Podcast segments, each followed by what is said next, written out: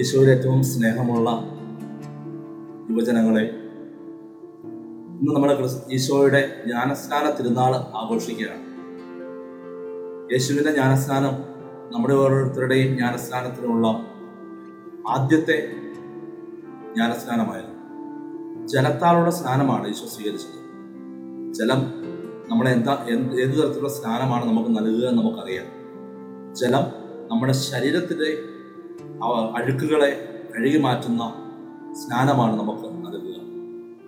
യേശു ജ്ഞാനസ്നാനം സ്വീകരിച്ചത് സ്നാപക യോഹനാനിൽ നിന്നാണ്. എന്തിനായിരുന്നു യേശുവിന്റെ സ്നാനമെന്ന് ഈ യേശുവിന്റെ ജ്ഞാനസ്നാനത്തിന്റെ വായനകൾ നമ്മുടെ സുവിശേഷത്തിലൂടെ കടന്നു പോകുമ്പോൾ കാണാൻ സാധിക്കും. സ്വർഗം തുറക്കപ്പെട്ട് ഇവനെന്റെ പ്രിയപുത്രൻ ഇവനെ ഞാൻ പ്രസാദിച്ചിരിക്കുന്നു എന്ന ഒരു ശബ്ദം പ്രാവിന്റെ രൂപത്തിൽ പരിശുദ്ധാത്മാവ് ഇറങ്ങി വരുന്ന ആ ഒരു സാഹചര്യം. ഇത് പ്രിയപ്പെട്ടവരെ നമ്മൾക്ക് ഒന്നാമതായി നൽകുന്ന സന്ദേശം. സുവിശേഷത്തിൽ ത്രിയേക ദൈവത്തിന്റെ സാന്നിധ്യം. പിതാവും പുത്രനും പരിശുദ്ധാത്മാവും ഒരുമിച്ച് സന്നിഹിതരാകുന്ന ഒരു സമയമാണിത്. ഞാനും നിങ്ങളും വിശ്വസിക്കുന്ന ദൈവം ഏകദൈവമാണെങ്കിലും ആ ത്രിത്വ ത്രിത്വത്തിൽ ഉള്ള ദൈവമാണ്. എന്തിനായിരുന്നു ഈ ഒരുമിച്ചുള്ള വരവ്? ഈ ജ്ഞാനസ്നാനത്തിന് ശേഷമുള്ള യേശുവിന്റെ ജീവിതത്തെ നമുക്ക് പരിശോധിച്ചാൽ നമുക്ക് കാണാൻ സാധിക്കും. യേശു ദൗത്യം ആരംഭിക്കുന്നു.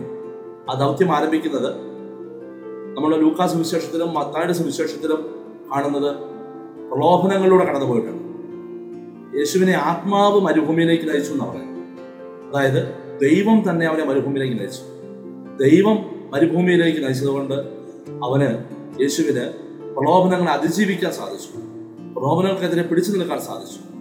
പ്രിയപ്പെട്ട ഒരു മാമോദിസായിലൂടെ നമുക്ക് ഓരോരുത്തരും നൽകപ്പെടുന്നത് ഈ ദൈവത്തിന്റെ വലിയ ശക്തിയാണ്. ദൈവം കൂടെ ഉണ്ടെന്നുള്ള ആ വലിയ ബോധ്യം നമ്മുടെ ഉള്ളിൽ ഉണ്ടാവണം. ദൈവമാണ് നമ്മളെ ചില സാഹചര്യങ്ങളിലേക്ക് നയിക്കുന്നത്. അതുകൊണ്ട് തന്നെ ആ ദൈവം എന്നെ കാത്തു പരിപാലിക്കും. അതിന് നമുക്ക് ആവശ്യമുള്ളത് നാം ദൈവത്തോട് കൂടെ ആയിരിക്കുക. നമ്മുടെ ഉള്ളിൽ ബോധ്യമുണ്ടായിരിക്കുക ഞാൻ ദൈവത്തോട് കൂടെയാണ്. രണ്ടാമതായി യേശുവിന്റെ ജ്ഞാനസ്നാനം നമുക്ക് നൽകുന്ന സന്ദേശം എളിമയുടെ സന്ദേശമാണ്. യേശു എന്തിന് സ്നാപക യോഹനാന്റെ മുന്നിൽ എളിമപ്പെടണം? നമുക്കറിയാം എളിമയുള്ളവർക്കാണ് കർത്താവ് കൃപ കൊടുക്കുക. ദൈവത്തിൽ നിന്നുള്ള കൃപകൾ സ്വീകരിക്കാൻ. തന്റെ പരസ്യ ജീവിതകാലത്ത് താൻ അഭിമുഖീകരിക്കേണ്ടി വരുന്ന പ്രശ്നങ്ങൾ അതിനെ അതിജീവിക്കുവാൻ ദൈവ സാന്നിധ്യം കൂടെ ഉണ്ടാവണമെന്ന് യേശുവിനറിയാം. ആ ദൈവ സാന്നിധ്യം കൂടെ ഉണ്ടാവണമെങ്കിൽ എളിമപ്പെടണം. പലപ്പോഴും പ്രിയപ്പെട്ടവരെ നമ്മുടെ ജീവിതത്തിൽ ദൈവത്തിന്റെ കൃപകൾ നമുക്ക് അനുഭവിക്കാൻ പറ്റാത്തത് എളിമ കുറവുള്ളപ്പോഴാണ്. എളിമയുള്ളവർക്ക് ദൈവസാന്നിധ്യം അനുഭവിക്കുവാനായിട്ട് സാധിക്കും. അപ്പോൾ ഈ ജ്ഞാനസ്നാനം യേശുവിന്റെ ജ്ഞാനസ്നാനം നമുക്ക് നൽകുന്ന മറ്റൊരു സന്ദേശം എളിമയുള്ളവരായിരിക്കുക. എപ്പോഴും നമ്മുടെ ഹൃദയത്തിൽ വിനയം സൂക്ഷിക്കുക. പ്രവൃത്തികളിലും വാക്കുകളിലും എളിമ എളിമ ഉണ്ടായിരിക്കുക. അപ്പോഴാണ് ദൈവിക കൃപകൾ മറ്റുള്ളവരിലൂടെ ഒരുപക്ഷെ നമ്മളെക്കാൾ താഴ്ന്നവരിലൂടെ നമ്മളിലേക്ക് കടന്നു വരുന്നത്. ഈ സന്ദേശം ഉൾക്കൊണ്ടുകൊണ്ട് യേശുവിന്റെ ജ്ഞാനസ്നാന തിരുനാൾ നമുക്ക് ആഘോഷിക്കാം. എല്ലാവർക്കും യേശുവിന്റെ ജ്ഞാനസ്നാന തിരുനാളിന്റെ മംഗളങ്ങൾ ഈശോ നിങ്ങളെ ഓരോരുത്തരെയും അനുഗ്രഹിക്കട്ടെ. ആമേൻ.